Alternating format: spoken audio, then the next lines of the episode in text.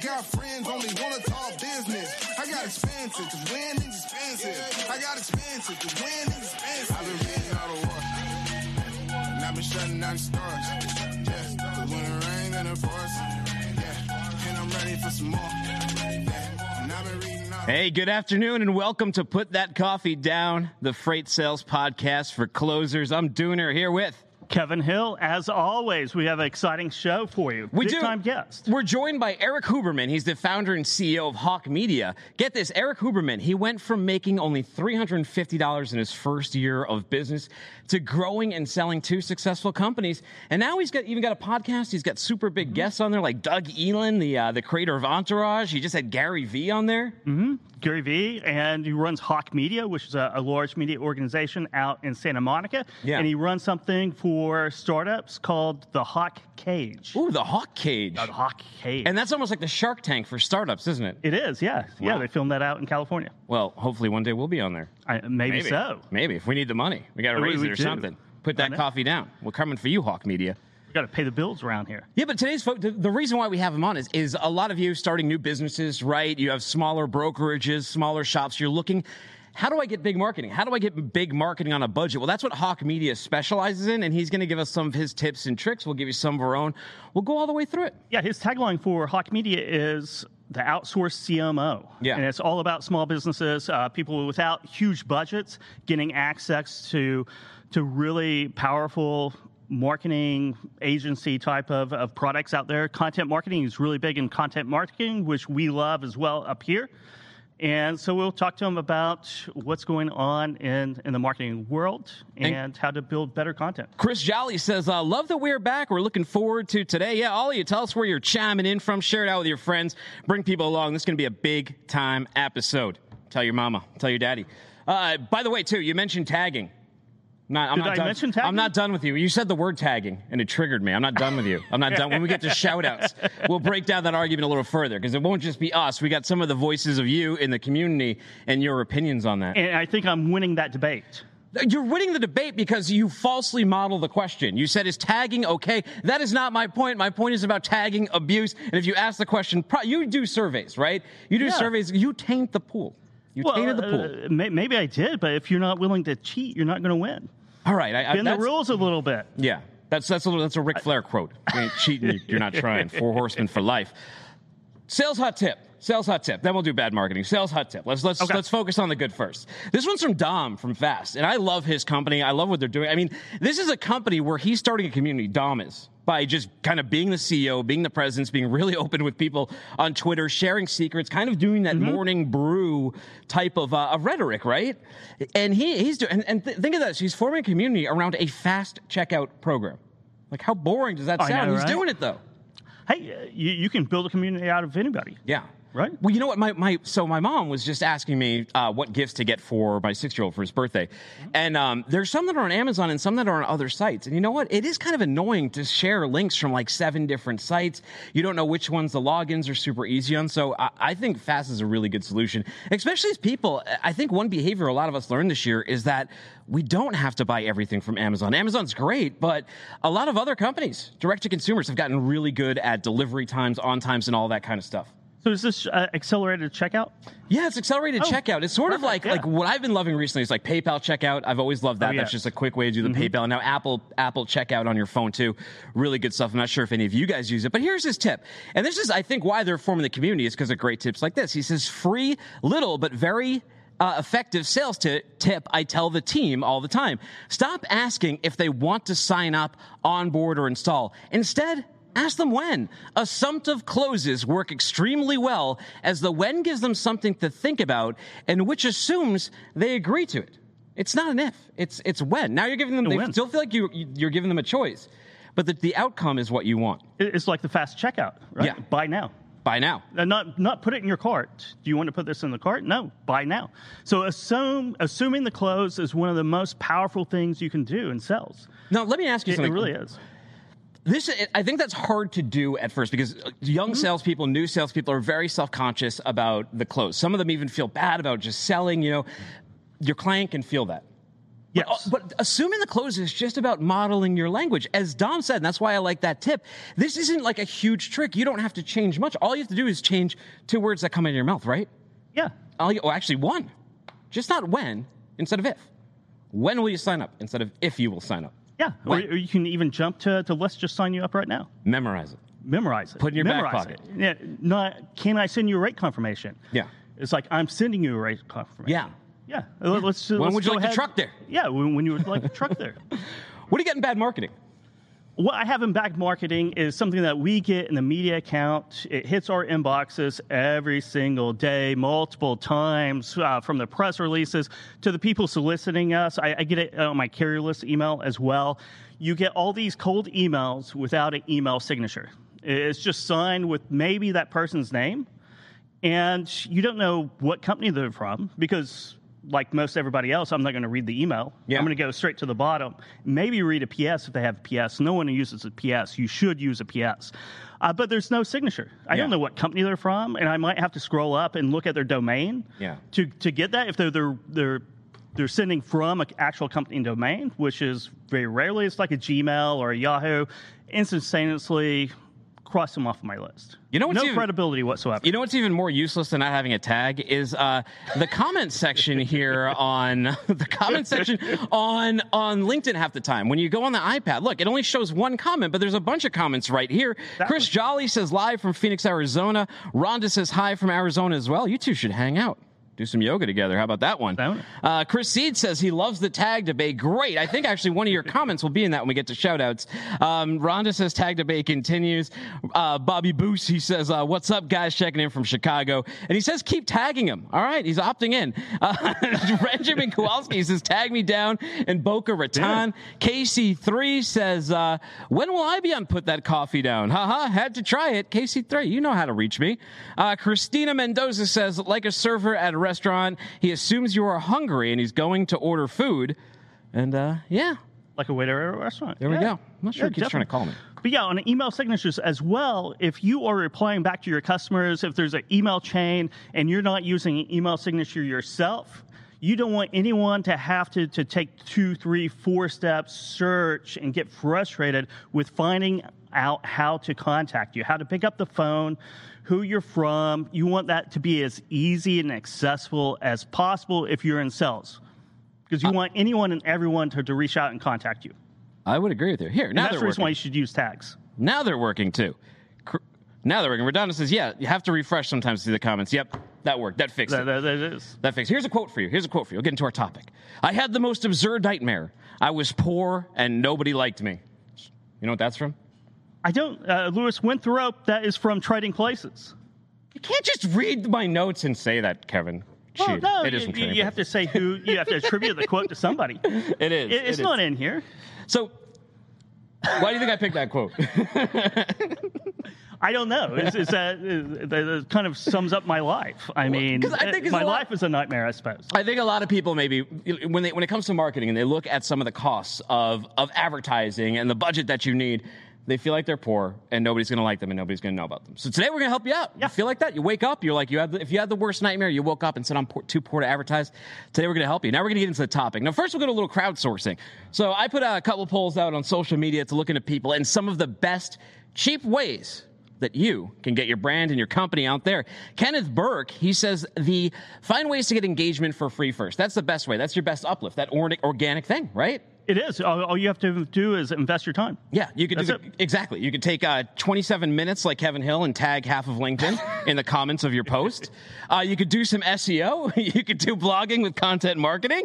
You can do social media. You can do co-marketing with a partner. And that's actually here's a little trick.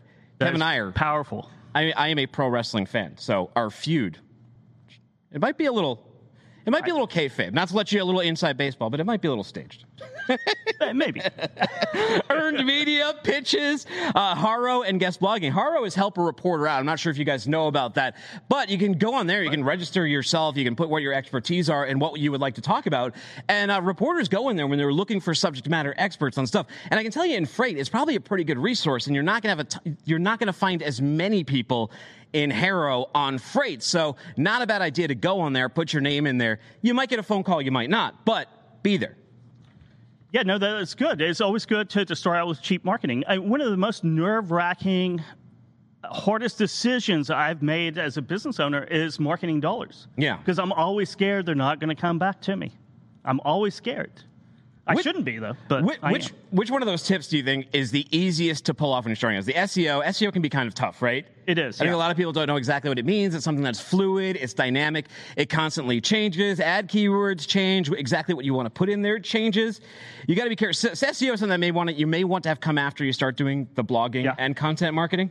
Yeah, it's a it's an extension of that, right? Yeah. It- it's the after effects of blogging and, and doing content marketing, which takes a long time. You know, out of this list, social media. You know why? Because you can in, in ten minutes you can tag half the universe You can. and, and start and start in like three sentences. You don't have to write eight hundred words. Yeah. Well, his former guest on this show, Toby, Toby Doy Howell, said Yes. he just posted on LinkedIn the other day. He said, you know, the best decision I made was just to start tweeting all of the Mm-hmm. time. I could have started a podcast. I could have started a blog. I could have started a show. I could have started all these things, but I've, you know, he's gained 12,000, 15,000 followers just by tweeting constantly, but also giving a lot of value in his tweets. You're exactly right, and I, I saw that. yeah, I think he tweeted it out too, and I, I saw that, and I was like, "Yeah, you know, it's the easiest thing to do."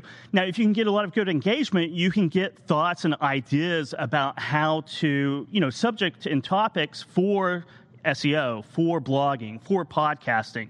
You know, all of that that that that follows really good tweets, really good LinkedIn posts that that people are engaged in. Yeah. And I think that's what everyone wants. Everyone wants engagement on their social media. The uh, online CDL coach, he says, network, an online CDL coach. I think it's at Chris Lee TV3. He says, network and utilize other people's platforms. This is a good one too, and this is underutilized. And I can tell you, as a show producer, we we al- I always have a problem. I got to fill time, and I got to fill content, and I got to and I got to have stories, and I got to make sure this is always happening. It's Lucy at the Chocolate Factory. It never stops that I have to book guests. It never stops that I mm-hmm. have to come up with stories. It never stops that we have to put these shows together, right? Exactly right. The easiest way to get booked is just to reach out to a show producer. You figure those out. You, you just figured out one of them. You, you reach out to him and say, hey, I think myself or someone else would be a great guest. Here's a great topic we could talk on. And if you got B roll and assets like that, even easier because then my production team will love you. Yeah, no, it's, it's it really is that easy. It is. Just just reach out to us. Yeah. You definitely. And we're looking for partners who will who will actually go out and promote that that Yeah. episode, right? So it's a two way street. We're looking for people who with great reaches on social media, people who will extend our marketing efforts for free. Yeah. You know, we, we just uh, we trade a little bit of time for for that marketing exposure, and it works out very well for for both parties. especially if you if you're playing the I don't have a big name hustle. You know, I'm X person at X company.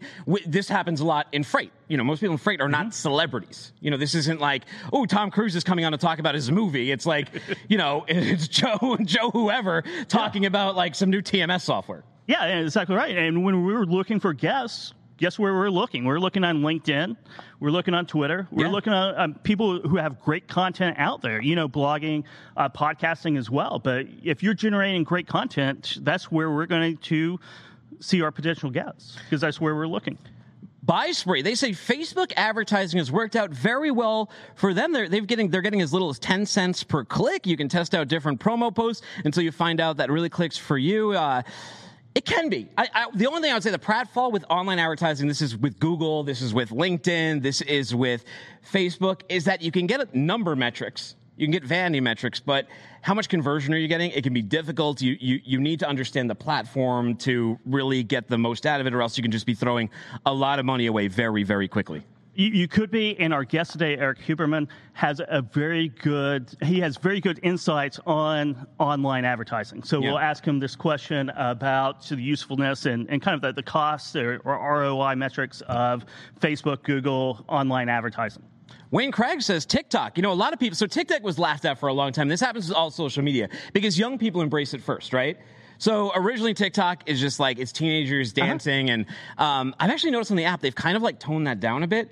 It used to be kind of creepy when you'd open up TikTok and it would be like a 14 year old girl dancing by a pool, and you're like, I don't want to open that in the grocery as mm-hmm. like a 40 year old man. Like, it, I, I look weird, right? But they've toned it down a little bit. And you know, Wayne Craig in, in trucking, in trying a lot of TikTokers. He's a master of TikTok. He's, I know he is, and he keeps promoting it, and he keeps pushing it. Know what he is? He's relentless. He's relentless, and he hasn't given up. And he doesn't look at the day where you just get 30 views and go, okay, I'm just giving up. Because he knows that when you keep pushing, you also have those days where you get 265,000 views, which I think his TikTok trucking protest video has. Wayne, you probably can probably confirm that.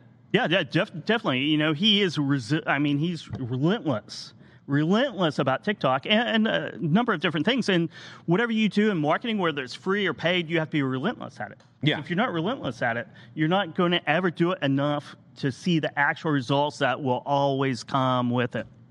What I did when I had no money was I took Adam Vasquez's suggestion. Well, I didn't take his suggestion. He just gave me the suggestion, but he said, start a podcast. It can be free. Yeah, it's very low uplift. The equipment that it costs for me to make my initial podcast was $15 for a microphone, $250 for a laptop, $89 for a digital mixer, and then like $10 a month for your podcast hosting fees. It's super, super cheap, and you can build a lot out of it and a lot from it. The one caution I would give is that, like building a social media following or building any type of community, Takes a long time. Unless you get like a viral hit out there, it can take a long time to build that community, but you can build very strong and sticky ones for very little money. And you're seeing it now. A lot of people are starting podcasts now because they realize all you got to do is plug in a microphone and and talking it. The one thing I'm seeing though is like the lines are kind of blurring, and I'm I'm a bit of a podcast purist. So you know, I, I wasn't always comfortable coming on like TV, but now now I'm doing it. Now it's fine, and we've we've kind of merged both.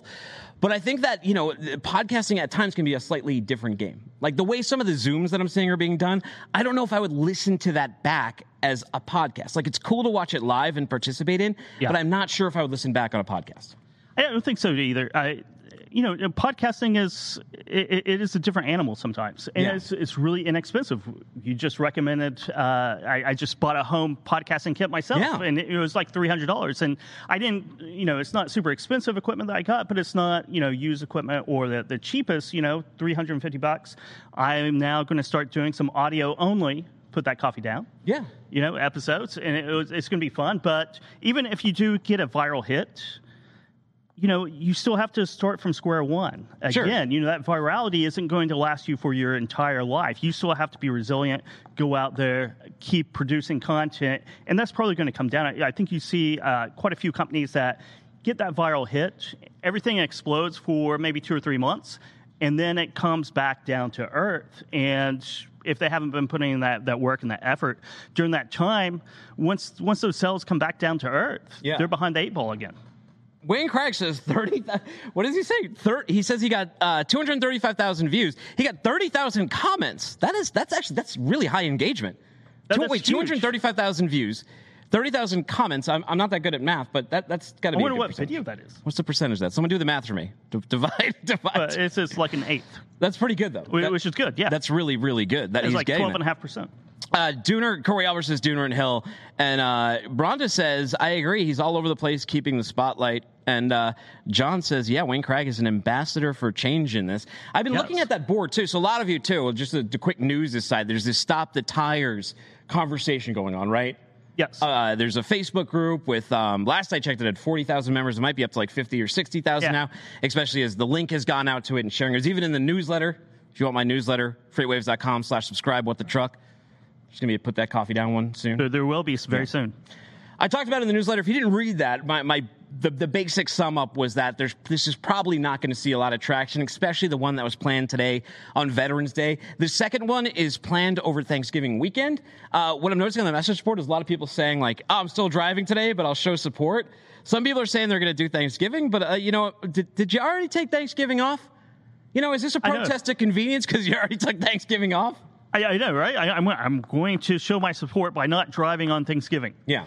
Of course. I wasn't going to do it anyway. Eh, So, so what sense that makes, I don't know. But that was supposed to have started about a little over an hour ago. I don't think there's going to be a lot of traction. Well, what happened there, it's a new group, and this can happen in communities. It's a new group, it's politically charged. So, what happens is all of these different people with different agendas and different opinions come in because it, it doesn't have a strong foundation. Because it's like a group that almost goes viral, right? So now you have, you know, one people who have ownership over the first 8,000 people, but then when 60,000 people come, you have people who are just, they want to get very political. They want this to be about Trump. There's others who want it to, are like, no, we accept Biden, but this is about the Green New Deal and we want him to respect oil. And then you get other people who are like, well, I think people are still counting votes and we want to, we want to suppress that. There's a lot going on inside these groups, too much going on, too many chiefs. Not enough Indians. Yeah. Yes. No, I, I, I totally agree with that. And that's the reason why large fragmented groups never actually work out. That's why you have to have a, a very defined mission statement, Yeah. goals to keep everyone on the right track. Sure. Well, and the thing too is when, when you bring in those different communities, you got to pick which choir you're going to sing to. You Yes. got to pick which audience. If you have people with 10 different views and values, if you don't really clearly define what it is, that group's eventually just going to unwind and fall apart. Oh yeah, Yeah. yeah. You see that in a, a lot of companies too.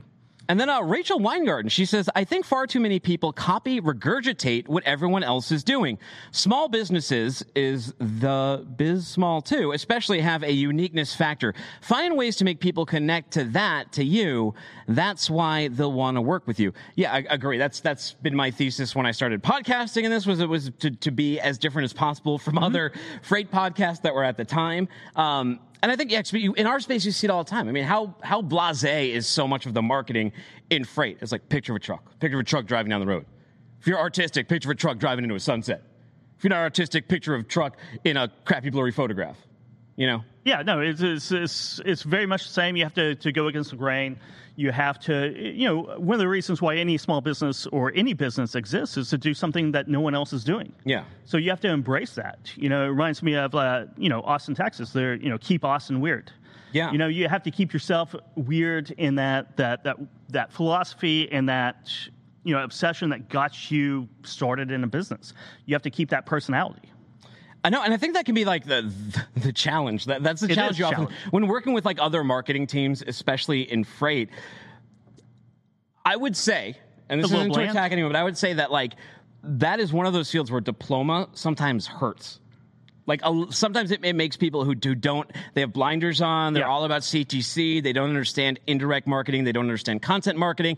They don't understand creating emotion. They don't understand a lot of a lot of the things that I think that you know some of the best marketers you see are just people whose posts you see all the time on Uh-huh. on LinkedIn, on Twitter, etc. Because they're getting in, in front of your view. Yeah, I, I think in transportation logistics, especially, you know, you have the trucking of assets, even in freight brokerage, everyone's tied to these metrics of ROI. Yeah. And we hear ROI all the time, but marketing, uh, oftentimes, as you're saying, you can't tie it to any ROI. You have to do what you can't measure, and you have to do it for longer than everyone thinks you should because you don't get any direct results from it but it's it's all part of an ecosystem, and it's one piece leads to another piece. You know, LinkedIn leads to a podcast, leads to blogs, leads Yeah. to SEO. They're all they all interlock and interwork to, together, and you don't really see how much each attributes to that, but you just have to keep on doing it. Yeah.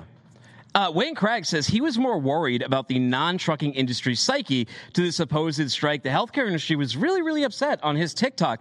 So uh, a good portion of those 30,000 comments were healthcare workers saying, How could you guys be so selfish to, to park your trucks? At a time we're still getting PPP, at a time where I think we're on our eighth day in a row of 100,000 plus virus infections, hospitals starting to get overwhelmed and all that kind of stuff. Is this the right time for it? What kind of impact and effect is it going to have? I would say, especially if you're like, if you are, if you want to do this just to protest the Green New Deal, I would say, yeah, it's kind of weird timing. It is. It's weird timing, and I, I think we've done a million cases in the first ten days of November. Wow. Right. So uh, everything's spiking. So I, I can see where healthcare workers are, are going to get very aggrieved by by going in and busting their butts every single day, and other people talking about a strike. Josh, Josh, you who was recently on What the Truck, he says, uh, "Morning, everyone. Wayne Craig is definitely in everyone's face, talking about nobody what nobody wants to. It's true. You'll, you'll also true. he'll be on radio this weekend. Actually, Oh, good, You'll good. hear him talking about nobody wants to talk to uh, uh, from three to five p.m. I think he's on either at four or four thirty. Wayne, you can clarify in the comments. You are you probably know better than I do, but he's going to be on this weekend. Sirius XM's Road Dog Trucking. Now, Kevin, let me ask you. You do so you do carrier lists, right? Mm-hmm. What has because you don't you don't pour a ton of money into marketing or anything like that, do you? No, I, I don't really pour a ton of mo- mo- money into it. I, I used to do Google Ads, but Yeah. it didn't work out. I, I'm not saying Google What was Ads. your what was your problem with Google Ads? Uh, they, they, they just didn't convert. You Yeah. know, I had, I, I think my, you know, whenever you target people in trucking and logistics, it, it's such a wide variety of people. You, you have everything from drivers to carriers to uh, warehousing people. But I just need specifically, because I had a niche, right? Specifically freight brokers. So I was spending a lot of money getting people to my website that really I, I was never going to sell to. I got to, and I think that's so. When I was with Aborn and Company, I was their director of marketing, and um, I was doing the Google AdSense and the AdWords as well. And one of the biggest challenges was modeling the right keywords to even work. And all I really saw in a year of, of using Google AdWords, working with the Google Ad team, I had my own rep and everything, trying to model, trying to optimize was yeah, it would bring more traffic, but our bounce rate would go way up. Our time on site would go way down. Yep. And the places that people were coming from, it's like, I don't know if we're hitting the right things with any of these these ads or if we're spending enough money and then they go, yeah, you get and it's like one of those things where they'll be like, Yep, you gotta just pour money more money into it, more money into it, more money into it. It's really expensive. It, it's really expensive. And w- once you realize, you know, if bounce rates are going up, engagement's going down, you're getting the wrong people. You're going to have to get better keywords, or you have to find a different avenue to market. So I gave up on on AdWords. I did digital digital advertising as well, and kind of you know mixed results on that. Uh, but but getting out out ahead, being a, a personality, I guess, or you know, tagging a lot of people on LinkedIn, or uh, writing content, doing research that I, then I pumped out into news outlets, did much better for me than anything else. Really? Yeah. What, did you so when free. did you when did you kind of make that that switch and have that sea change? You know, I, I think it's probably when I had uh, about I don't know fifty dollars in my my corporate account, Yeah. and I said, well, I, I got to find something else, maybe. But uh, you know, it, when, when it doesn't work, it doesn't work, and you at, at least you shelve it. Yeah. You know, and that's when it, what I why I say you know Google AdWords uh, works brilliantly for so many people, just not me. So I need to figure it out, or I need to figure out another avenue to actually make a difference. You know, finding some brand evangelists helps too. Right here in the comments, Kenneth Carter III said KC3. He said he's advertising carrierless on his free broker overview on Facebook. Look at that. There you go. That's conversion. Yeah, Kenneth Carter, definitely. Yeah. Tired of endless lines of trucks waiting for your dock doors? First come, first serve doesn't cut it, Kevin Hill. Right? That doesn't cut it anymore. It does not. Not in my world. Upgrade your warehouse operations to dock appointment scheduling with Open Dock. Configure your availability by hours of operations, length of time to unload, and maximum number of trucks you can take at one time. Find out how easy it is at opendock.com. Yes. So go back to networking. Yeah. You were talking about networking and, and how powerful that is to, to, to, to, to, to promote your business. Yeah. Yeah. What about it? Oh, I thought you were in the middle of a sentence, but I, I guess we got distracted. Sure. Um, but but it is. I mean, you have to go out and network. I was doing a podcast this morning, Freight 360, with Nick Cross and, and Ben Kolaski, and we were talking about this. And it, it's really uh, adding value whenever you're networking, uh, and that could be by tagging a lot of people. In, my respect. Chris Seed says, very relevant to what we're experiencing currently with our marketing firm.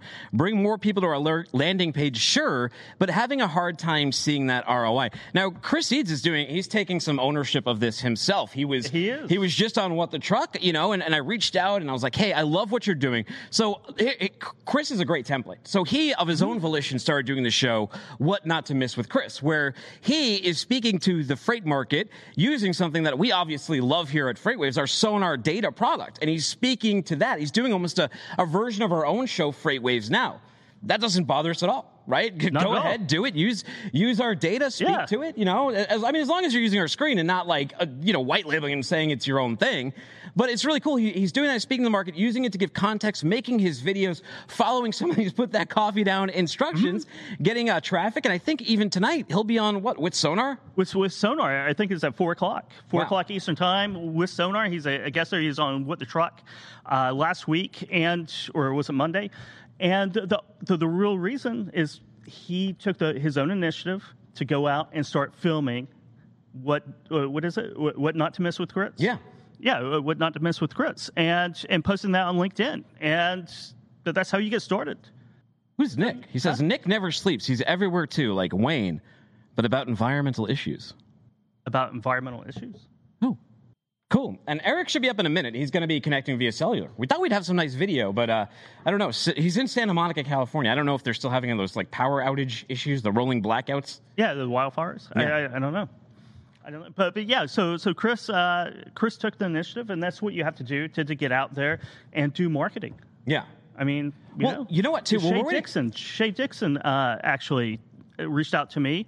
She did a, a video. She new upstart Allegiant Log- Logistics. She did a, a video for the first time. It was. 10 seconds, 15 seconds. She's like, I, I, I've gotten so many shippers reaching out to me just because of that video. Yeah. It's simple steps like that. Yeah.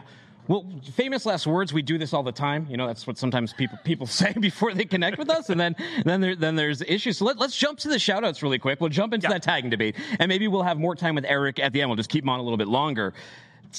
Oh, never mind. Let's go to him right now. We got we got Erik right now.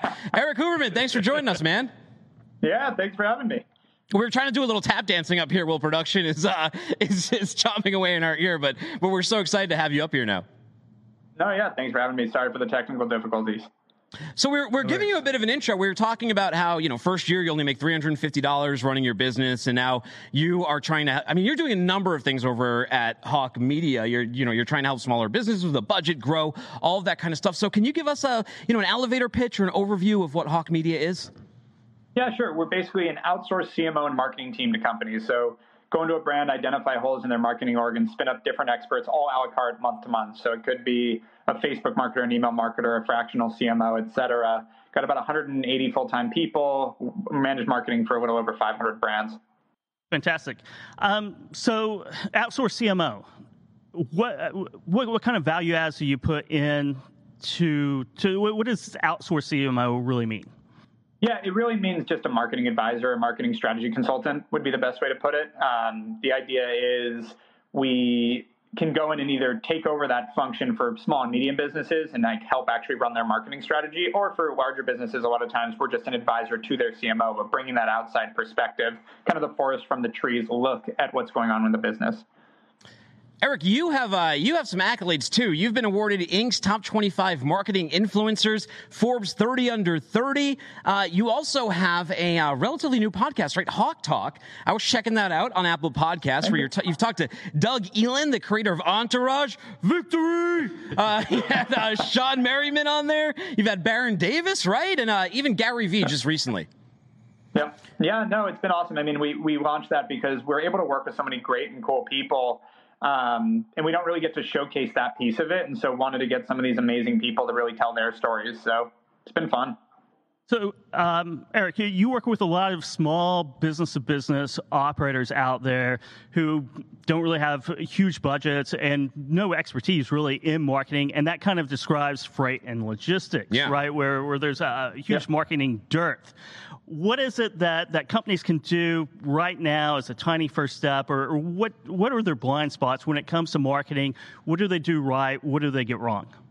Yeah, I'd say, you know, the thing we see wrong the most is uh, not understanding that it takes time for a customer to convert, not understanding that there's what's called a purchase cycle or consideration period, where the first time you learn about a business or you see an advertisement, et cetera, most people don't just go buy whatever you're selling, whether you have a service, a product, whatever. It takes time. They think about it. You have to follow up with them. You have to keep in touch with them. And for a consumer business, that can be through email marketing, SMS, retargeting, all these different things that tools that people use. But a lot of companies look at their advertising as if it's a day by day business. And like we we spent a thousand dollars today on marketing. How much did we make? And it doesn't work that way. It's you you spent a thousand dollars, you introduced yourself to a thousand dollars worth of customers.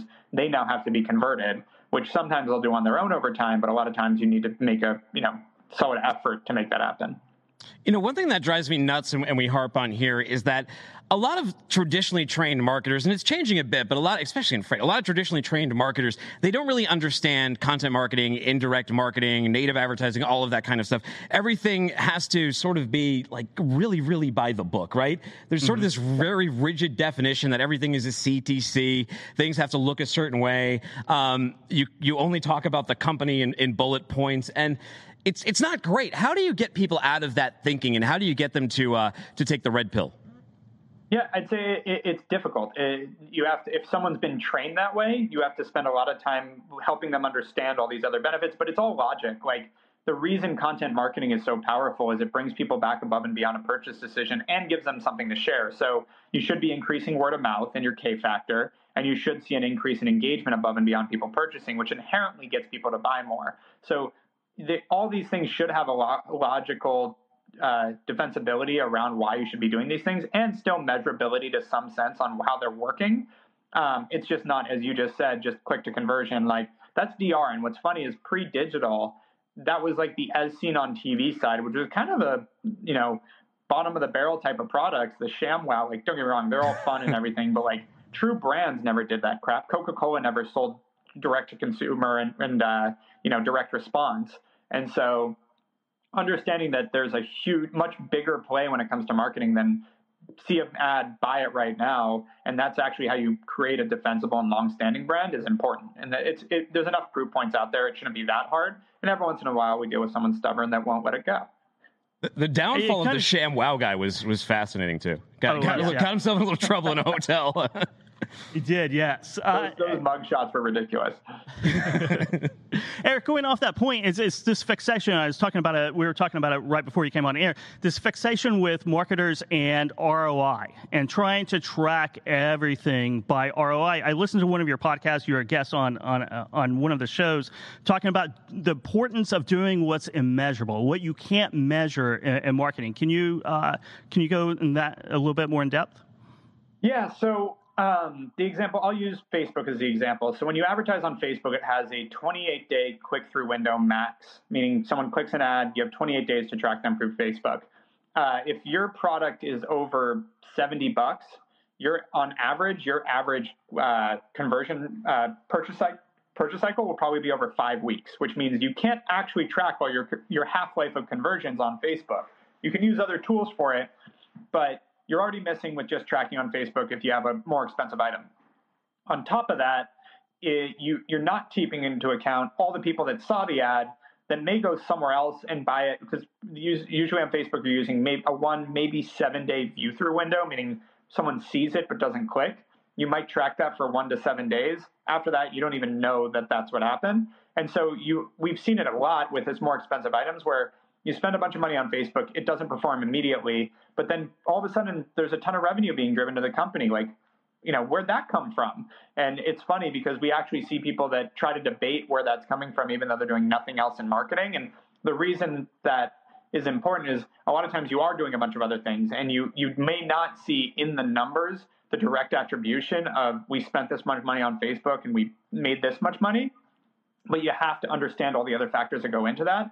There's people that are seeing it that then are, you know, getting an email or then searching for you later and coming through Google. There's people that are seeing an ad and not buying anything but telling their friend, "Hey, I saw this thing, you should check it out." Like there's so many other nuances to marketing that, you know, I'm just using a couple examples, but I could go probably list hundreds of different ways people could buy that aren't just click the ad and buy something. And so you have to remember that if the direct numbers are showing anything acceptable, you're actually getting a lot of benefit above and beyond that. Is that part of the uh, the, the nurturing? Uh, you know, nurturing leads that, that, you talk about those touches that take five, seven, ten touches, and the more expensive a product or service is, the, the longer the buying cycle. Yeah, and so it, nurturing is a part of that. A lot of times you can set up the right uh, systems to track what leads you're getting and how you're nurturing them. So it's not quite the same because nurturing you should be able to see like okay we have this person's contact. We're nurturing them along. We're emailing them. We're giving sms you can see when they convert. It's it's that's easier to track i'd say because there's a lot you're going to see the, how long it takes to those convert. You're going to know what kind of content you sent them and what was dis, uh, delivered to them versus when you're advertising when you're doing more top of the funnel you it's really hard to know the full benefit of that Erik, what do companies mean when they say they want access to Fortune 100 marketing? That's kind of vague and undefined in and of itself. But what does that mean, and how do small businesses get that on a budget? Yeah, so that that I mean that's our mission in a nutshell. And so the idea is like we're a top 10 partner to Facebook, to Google, to Klaviyo, to all these platforms.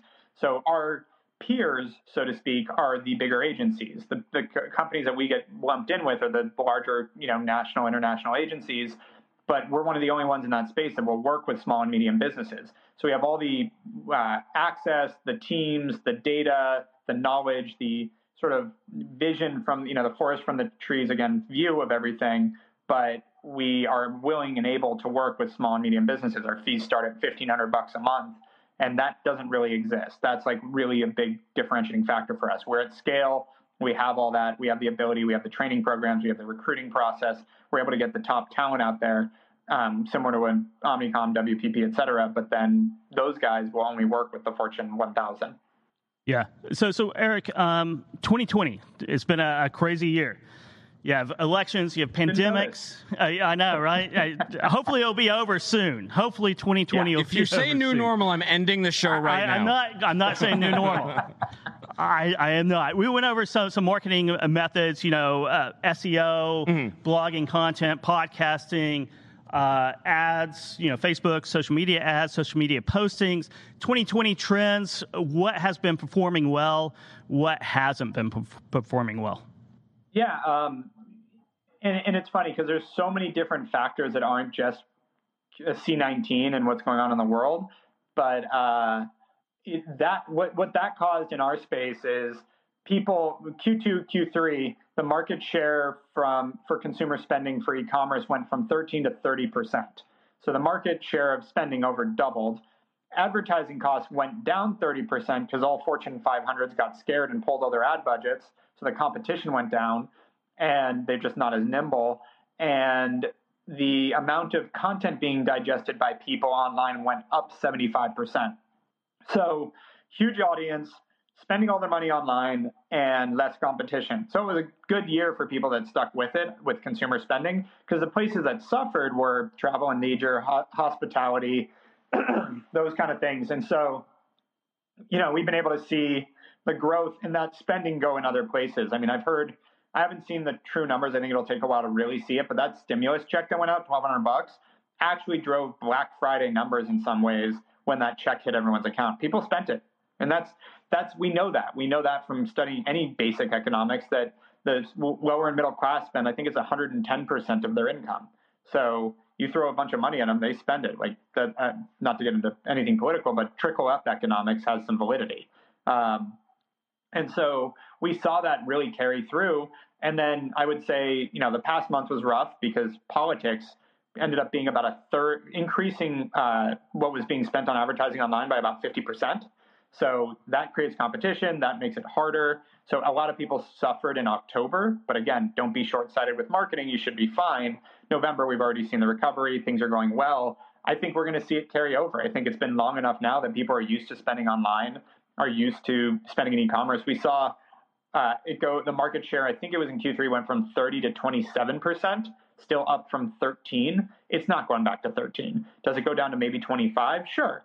But it's going to be a much bigger market going forward online.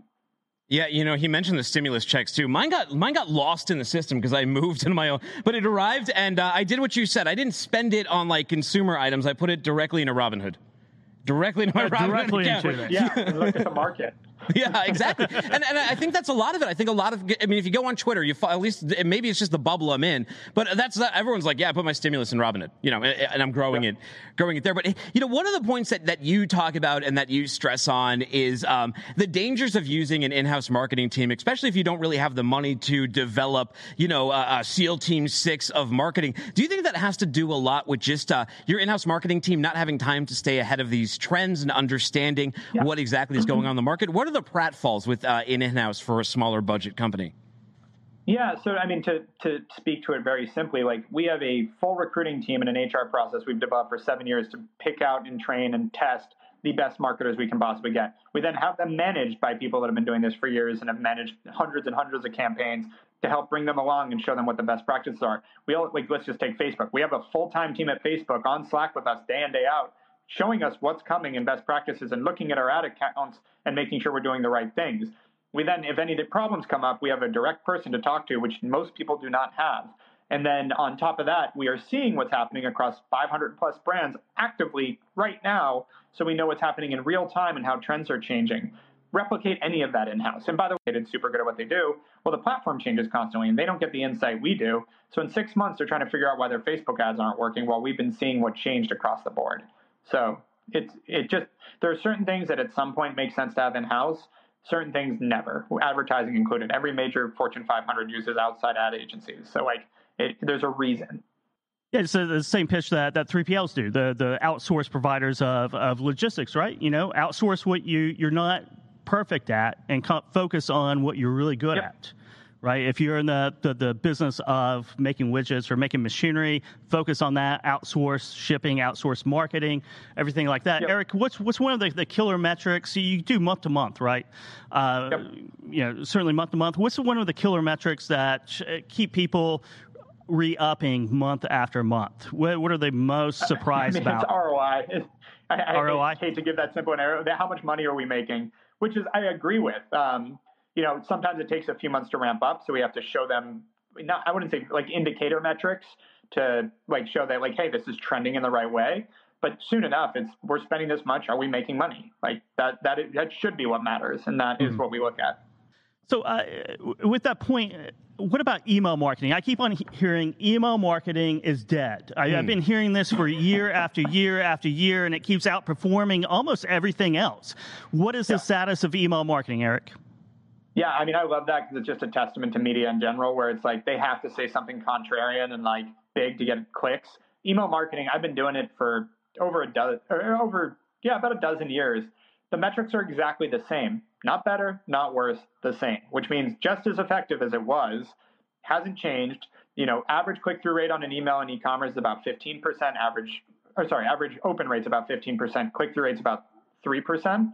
Um, which, if you have a big email list, like it still can drive about 25% of e commerce revenue if you do it right. So it's still massive. It's not dead. It's far from dead. And anyone that get, you know, my favorite was, you know, millennials don't have emails. I'm a millennial. It's like every millennial has emails. We've had them since college, if not earlier. that's not the case. Then I heard Gen Z is not getting on email. It's like that's because Gen Z is in high school. No high yeah. schoolers on email. When they get into college, they get into the professional world. Everyone gets an email address, and everyone's now receiving that stuff. So it, it's it's still working. SMS is more effective, but you can do both. It's not one or the other. So yeah, I think that's the problem too. Sometimes you know these mm-hmm. conversations, people get like they really get like diametrically opposed to certain things. They're Like, no, I love doing yeah. it this way, and it's like, look, these are all options, these are alternatives. Find out what works for you. But I got to ask you a question. So you mentioned email marketing. What do you think of the modern newsletter, like like the Morning Brew, the Robinhood Snacks, which are basically in a lot of ways like short form blogs that you email to people, but they're doing very very well. How do you like that? I like it because I think people like it. I mean, it's it's again just make it easy on people. People don't want to go remember to open up your blog in the morning, and so if they can just wake up and they've got your morning brew, if you got uh, an email from Robinhood just showing like people subscribe that want to see that information. And if you do a good job of creating good content, it's the same thing as getting the paper to the door in the morning. It's just the replacement for that. Distribution. Yeah, it's distribution. It's another thing that you pointed out earlier about 2020 is that e-commerce has gone from 13, 15 percent to, to 30, uh, above 30 percent. We can feel it in transportation logistics, people are taking their money out of travel, you know, non-tangible goods and putting them into tangible goods that get trucked around. So it's a really good market for us right now. Um, but yeah, it, you know, purchases have gone up, advertising costs have come down, and you know, can you describe the importance of striking when every, you know, the blood in the streets quote by by Warren Buffett, you know, uh, when everyone's fearful to to you know maybe double your efforts, maybe get more serious about marketing and, and advertising. Well, it was super simple. This is a great example. Like March 13th, we had a national emergency declared. March 15th, New York and LA shut the cities down and went into quarantine. Our clients freaked out rightfully. We freaked out. I was stressed out. I didn't sleep very well that first week. Um, yep. But you make a decision of like what what are the and people either act with emotion or act with logic and reason. Emotionally, things are shutting down. It's a fight or flight thing, and a lot of people fight. And so they what that means in business is turn off marketing, stop spending, lay off all our people, blah blah blah. You know, like we're going to button, batten down the hatches. Um, the people, and then there's the fight fighters, so to speak, that went. You know, and we're one of them, frankly. That when we're going to double down on marketing, we're going to attack this because all our competitors are struggling too, and we're going to see, what you know, what can we win here? Like as you just said, blood in the street. Like it's like people are struggling including my competitors. So I can just be one of them and be, you know, kind of put myself in that bucket, or I can attack we told our clients the same thing, and the ones which thankfully most of them stuck with us, their average revenue doubled because a lot of their competitors pulled back. A lot of those ads dropped because people stopped spending, and all of a sudden it just opened up a market, and the customer wasn't gone. Even in a recession, you if you build your business solidly, you shouldn't be pulling back because all your competitors are pulling back, and it's really just it, it's all uh, relative. If if the market shrinks, but so does your competition, you're in the same spot. So it doesn't really, it's, you know, people watch the news too much and take like sort of the general economic sentiment as if it's going to affect their own business. And I think that's the mistake versus watching your own metrics and going, are we declining? Are we getting worse performance? Let's tweak things to maximize that. But is it sustainable? If it's sustainable, keep going.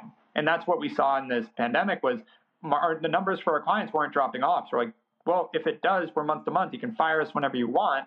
Like, but they're not. Don't fire us now. It's working. and then it went the other direction. And we had a few people that didn't listen that fired us, and I think they're struggling really bad because the other thing about digital, you cut off your marketing, you cut off your oxygen. It's kind of like cutting off your logistics. Like, then what?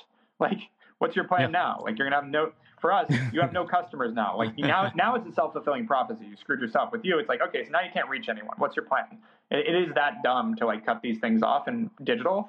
And so, it, tweaking it totally. If you made some adjustments, that's fine. But like, I think you need to be more data driven in these kind of situations. Erik, uh, before we let you go, settle a debate for us. So there's there's been a debate percolating on LinkedIn. It's controversial now. Uh, should you tag like 60 random people in a post to juice your metrics, or uh, or is that kind of cheesy?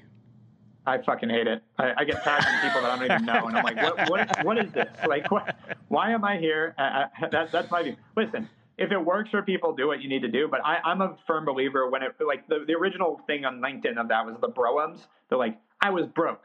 Then I, you know, I was sleeping in my car, and then I tripped across two hundred yeah. million dollars, and now I'm rich. Like it was, it's like stop because I get that it gets engagement, the, that's not the only metric. It gets engagement from a bunch of people that aren't going to be your customer. That are, like it's the lowest denominator. Uh, and it, originally, I think it worked. Like the first month of it, people cared about these stories. I'm like, oh, that's really compelling. And then it just became so redundant that I've watched the guys that like piggyback their entire business off writing those stupid poems and now they're uh, they're not doing so well because there's no substance, and that goes back to kind of the DR marketing versus building a brand argument. It's like, yeah, you can drive some quick, you know, vanity metrics and sort of a sugar rush for your business, and then what? Yeah, no, yeah. it's it's like that. It, it, the other one used to be like that flex, like, oh, I saw a guy sitting outside yes. of 7-Eleven and I bought him a hot dog and like take a picture yeah. of the receipt, like that mm-hmm. kind of like just yeah. virtue flexing or whatever you want to call that one. Exactly. yeah, what yeah. Is, yeah, virtue signaling. Yeah. So for, for you, how do people reach out? How do they subscribe to your podcast? How do they use you for uh, for marketing? I mean, that two thousand a month sounded pretty attractive. That's yeah. that's like twenty four. I mean, I know, right? We're gonna hire for twenty four thousand. Yeah, appreciate it. So uh, yeah, easy. And on the hiring side, it's just hawkemedia.com. That's super easy to reach me at, at or slash Erik Huberman on any social. And Hawke Talk is the podcast. H A W K E Talk. Um, so it's on iTunes, Spotify, Google Play, etc. Erik, thank awesome. you so much for your time today. We appreciate you having you on the show. Thank you. Yeah, thank you for having me. Yeah. Good stuff. So I think I, I won the argument, but maybe we can go to. but you said random people, so you're casting the questions now. Because you had you've been going on LinkedIn and constantly being like, "Is it okay to tag people?" When you know that's not my argument. My argument is that it, if it's relevant, like they're mentioned in the show, they're and you're saying random people, which isn't what I'm saying okay. whatsoever either. Okay. Well, I, he, every everyone that I tag is a viewer of the audience, and, and here's how I, I tag yeah. so many people. I go back in my last couple posts yes. and, and, see who's liked it and okay. who's certainly who's commented, and they get tagged. All right. But the, the hawk is still on my side. So, but let's uh, see if anyone else is on, on your side. I pulled out some comments here from when you put the debate out. Farah Ali says, I didn't even realize this was a debate. If the person you're tagging is okay with it, then tag L Stone. Or is there some deeper meaning here I'm missing? Um, and the, the, deeper meaning was in the poor way you phrased the question. Well, I think the real deeper meaning is that you just woke up on the wrong side of the bed one day, and here we are. uh, uh, Steve Herrera. Steve Herrera says, tagging is great. If Hey, look, I got to go down this road now. Steve Ferrer said tagging is I'll play the heel. I'll be I'll be the heel character. You boo me when I come out to the ring, you cheer him, and then I hit him with the with the bell uh, with the with a steel chair, and I pin you anyway. Uh, you might hit me with a belt soon. Yes. Yeah, no. Uh, yeah. Trophy. That guy's going to be on What the Truck on, oh, uh, yeah, Trophy Smash. Yeah. Really cool story. This guy's coming on What the Truck. Uh, he, uh, the challenges of working with fulfilled by Amazon and all of that kind of thing. He'll be on What the Truck on Friday, and he's going to show off some of his wares as well. Nice. We're actually, you know, it's, it's holiday season. We're going to have a couple things like that where you can see the fantasy trophies he has. And then on Monday, mm-hmm. we're having Erica Reese from, uh, what is it, Six Gear, who makes all the yep. diecast trucks. They're going to be on. They're going to show off their trucks as well. Awesome. But Steve Ferris, so Steve Ferris says something that, that I, you know, he says tagging is great if you don't like it. There is a mute button okay, okay, but I caution you there because you might get muted by someone you don't want to get muted by. What if a client mutes you? So you think you're putting it right in front of them, but what if they get annoyed because you've tagged them one too many times and they mute you and suddenly you've just vanished from their world? You know, it, you can't just just tag people and, and, have content that, that doesn't apply to them. If you're going to tag your customers or prospects, make sure that you do it. Make sure you have great content. Yeah. If you have great content, you don't have to worry about the whole tagging situation. Yeah. I like Josh Holbrook's reply to Steve. He goes, Steve Ferrer, thanks for the advice. I will be deploying immediately. I love a little snark. Chris Seed says he's he speaking of love, he said he loves a good relevant tag. Keep them coming, Kevin Hill. Shay Dixon, I appreciate being tagged when it's industry related, and the organic networking is a plus. I'm with you on this one, Kevin Hill. Tag away. Right? I, Yeah, but- I've, I've gotten a lot of opt-ins. yeah. Well, you know what? I love on Twitter. On Twitter, you can click a bell by someone's name, and you get alerted every single time they tweet if you mm-hmm. if you want that, which I do on certain people. Yeah, definitely. I wish you could do that on. LinkedIn. I, I do too. That would be awesome. And you get more notifications, and you get angrier. Nick Romer, he's another one like like you who often Yeah. phrases this question improperly as being a tagging versus non-tagging debate. Which one more time, this is not a tagging versus non-tagging debate. This is a relevant tagging versus tag spamming debate. Okay, I just want to make that position I have clear. a very broad re- reading of relevancy. Yes. I, just to warn you. Well, the supply chain queen agrees with me. She says, listen to Timothy Dooner. So does Blythe. She said, tagging is great when it's relevant, but when people start tagging for the sake of their own engagement metrics instead of getting input on the subject matter, that's when it can become annoying. So it's just a juicy match. If it feels disingenuous, I think is a good rule of thumb too. Are you just trying to get the like out of someone? Or do you care what they have to say? I'm not saying y'all do, and I'm not saying y'all don't, but that's what Blythe is saying.